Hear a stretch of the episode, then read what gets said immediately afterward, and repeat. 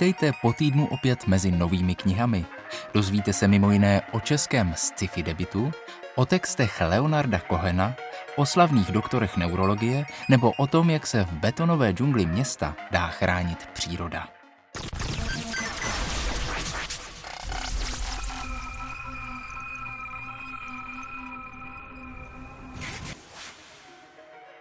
Posloucháte Megafon, podcast ze světa knih, který vám přináší knižní obchod Kosmas. Od mikrofonu vás zdraví Petr Gojda.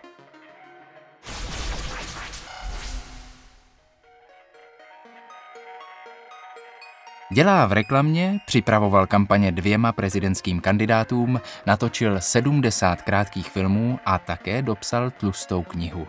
Ti kandidáti se jmenovali Vladimír Franz a Pavel Fischer a ta tlustá kniha se jmenuje Nula tu. Je rozdělená na dva díly a ten první právě vychází.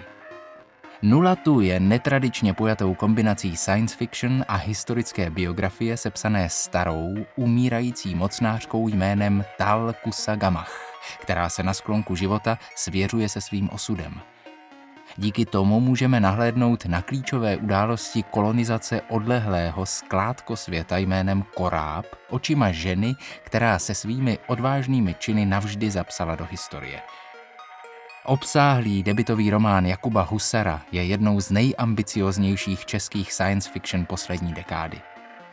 Tvorbě svého fiktivního vesmíru se autor věnuje více než 20 let – a kniha, stejně jako dříve úspěšná karetní online hra ze stejného světa, plně dosvědčuje neuvěřitelnou propracovanost tohoto vesmíru i Husarův poutavý smysl pro detail. Kniha obsahuje i QR kód, pod kterým se ukrývá hudba, doporučená autorem jako knižní soundtrack. Jakub Husar, Nula tu, svazek první.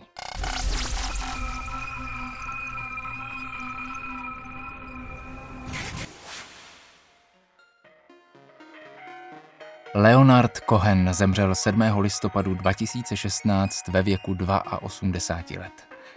Vedle Boba Dylana či Paula Simona byl jedním z písničkářů, jejichž sláva se zrodila v uvolněných 60. letech minulého století. Rok po jeho smrti vyšla poslední kniha, kterou připravil. Texty jeho posledních tří alb, básně, krátké zápisy, autorské ilustrace posledních měsících svého života měl muž s podmanivým hlasem jediný cíl – dokončit tuto knihu, která byla z velké části založena na jeho básních a neobvyklém výběru jeho poznámek. Řekl Kohenův agent a správce umělcovi pozůstalosti Robert Corey. Podle něj se Kohen v knize zamýšlí nad tím, jak plamen a naše kultura málem vyhasly. Testament je to v skutku velkolepý a reprezentativní. Kohen se nám představuje ve všech svých polohách, od meditativních lirických zamyšlení přes propastný smutek po poťouchle humorné pasáže či mrazivě sarkastické šlehy. Kniha vychází v převodu Miroslava Jindry, kohenovského specialisty a legendy českého uměleckého překladu. Leonard Kohen, Plamen.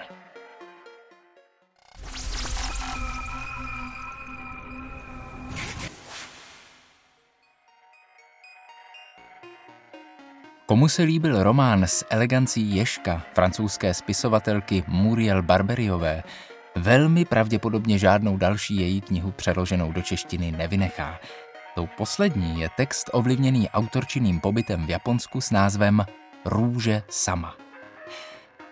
Francouzská botanička Rose přijíždí poprvé do Japonska, aby se zde seznámila s poslední vůlí svého otce Harua, obchodníka s uměním, s nímž se nikdy nesetkala. V Haruově domě v Kyotu poznává řadu jeho přátel, hospodyni Sayoko, řidiče Kanta, otcovu starší anglickou přítelkyni Beth nebo věčně opilého hrnčíře a básníka Keisuka. Především se však seznámí s otcovým belgickým asistentem Paulem, který ji provádí po zenových zahradách a buddhistických chrámech podle plánu, jejž pro ní otec sestavil. Ross postupně začíná přijímat japonskou část své identity a poznávání japonské kultury se tak stává cestou nejen k otcově osobnosti, ale především k sobě samé. Křehký příběh o ženě, která spolu s objevováním zenových chrámů a zahrad nalézá i sebe samu. To je román Růže sama od Muriel Barberiové.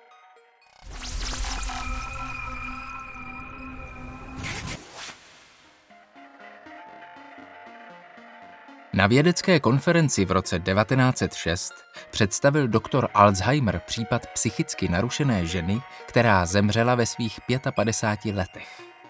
Postupně nebyla schopná starat se sama o sebe, avšak zároveň odmítala pomoc ostatních. Po hospitalizaci se u ní objevila dezorientace, zhoršená paměť a problémy se čtením a psaním. Symptomy se postupně zhoršovaly až do té míry, že propukly halucinace a celkově zeslábly vyšší mentální funkce. V roce 1910 byly popsané poruchy mozku způsobující demenci pojmenovány Alzheimerova choroba. Přední český neurolog profesor Mudr Pavel Kalvach se již léta zabývá historií medicíny a ve své populárně vědecké knize se vydává po stopách několika mimořádných osobností, jejichž objevy zásadně ovlivnili vývoj neurologie a psychiatrie. Ožívají před námi osudy slavných lékařů a defilují na pozadí historických a společenských událostí. Dozvíme se, jak probíhal život slavných objevitelů, s jakými nesnázemi se při svém bádání museli potýkat a že na jejich úspěchu se mnohdy podíleli i další odborníci, ať již jako sympatizanti nebo rivalové. Uvidíme také, že jméno vědce v eponymu nemusí nutně nést jeho nejvýznačnější objev a že leckdy ani nejde o objev z jeho hlavního oboru. Ponořte se s autorem do napínavých dějin medicíny a seznamte se s osudy takových osobností, jako byl například již zmíněný Alois Alzheimer. Pavel Kalvach, světy slavných neurovědců.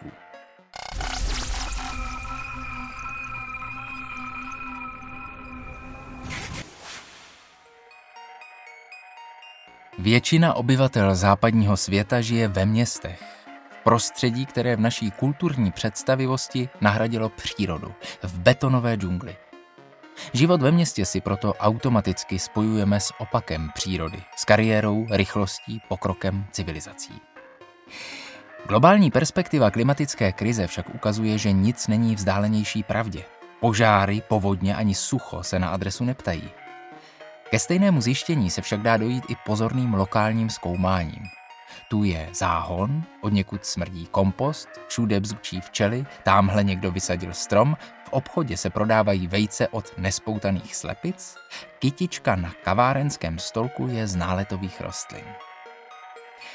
Spisovatelka Viktorie Hanišová v knize Beton a hlína prostřednictvím 13 rozhovorů zachycuje rozmanitou snahu lidí žít udržitelně a zodpovědně i v hektickém prostředí měst – Spovídá nadšence z komunitních zahrad i aktivisty ze zahrádkářských kolonií, pražské včelařky, organizátory kompostovacích systémů či provozovatele bezobalového obchodu.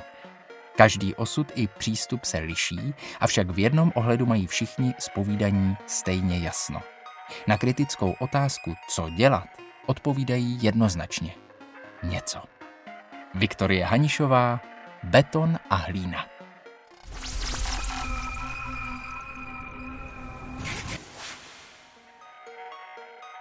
Kristel Dabosová se narodila v roce 1980 na Azurovém pobřeží. Vyrostla Kán v rodině, kde se pěstovala klasická hudba a zájem o historické záhady. První příběhy začala psát už na vysoké škole zaměřené na knihovnictví a brzy se připojila k internetové komunitě autorů fantazy.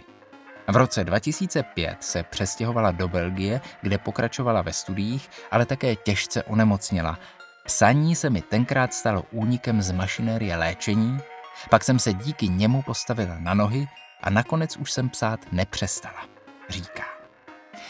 V češtině teď nakladatelství Baobab představuje čtvrtou část její fantazy série Projít zrcadlem. Svět je vzhůru nohama, archy se začínají rozpadat. Zbývá už jen jediná možnost, jak to zastavit. Najít toho, kdo je za to zodpovědný. Ofélie a Thorn se vrhnou na stopu podivným ozvěnám, které jsou možná klíčem všech tajemství.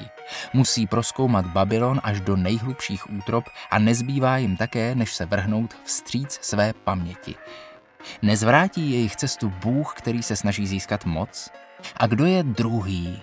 Kdo hýbe mocnými silami stvoření a zániku? Je možné postavit se mu a drolící se svět tak zachránit? Kristel Dabosová, Bouře ozvěn.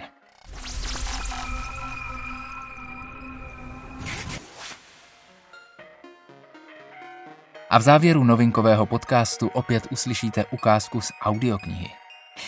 Od chvíle svého vydání na konci druhé světové války se alegorie George Orwella Farma zvířat stala přiléhavou podobenkou každé diktatury a autoritářství.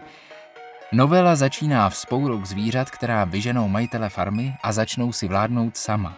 Zprvu ušlechtilé, idealistické myšlenky o rovnosti, svobodě a blahobytu záhy berou za své a jejich místo postupně zaujme propaganda, nesvoboda a totalitní diktatura. Vláda zvířat ctí posvátných sedm přikázání, z nichž nejdůležitější je to sedmé. Všechna zvířata jsou si rovna. Jak se ale ukáže, některá jsou si rovnější.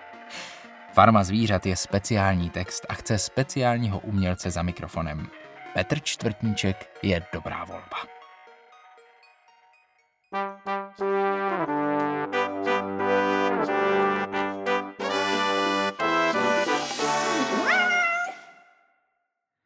Když major viděl, že všichni se již pohodlně usadili a netrpělivě čekají, odkašlal si a začal. Soudruzi, jistě jste již slyšeli, jaký jsem měl včera podivný sen. Ale nejprve musím říct něco jiného. Již s vámi, soudruzi, dlouho nepobudu. Než však zemřu, musím vám předat, co jsem poznal. Mám za sebou dlouhý život – a když jsem lehával o samotě v chlévě, zbývalo mi hodně času k přemýšlení. Myslím, že mohu klidně prohlásit, že rozumím podstatě života na této zemi stejně dobře jako kterékoliv jiné zvíře. A o tom chci mluvit. V čem je, soudruzi, podstata života? Jen se podívejte. Naše životy jsou bídné, upracované, krátké, Narodíme se, dostaneme nažrat jen tolik, abychom nechcípli. Ti, kteří mohou, musí pracovat až do vyčerpání a jakmile nám dojdou síly a už nejsme užiteční, je náš život krutě ukončen. Žádné zvíře v Anglii nezná štěstí a odpočinek. Žádné zvíře v Anglii není svobodné. Zvířecí život je bída a otroctví. Taková je pravda, soudruzi. Ale je takový řád přírody? Je snad anglická půda tak chudá, že nezaručí slušný život těm, kdo ji obývají? Ne, soudruzi, tisíckrát ne.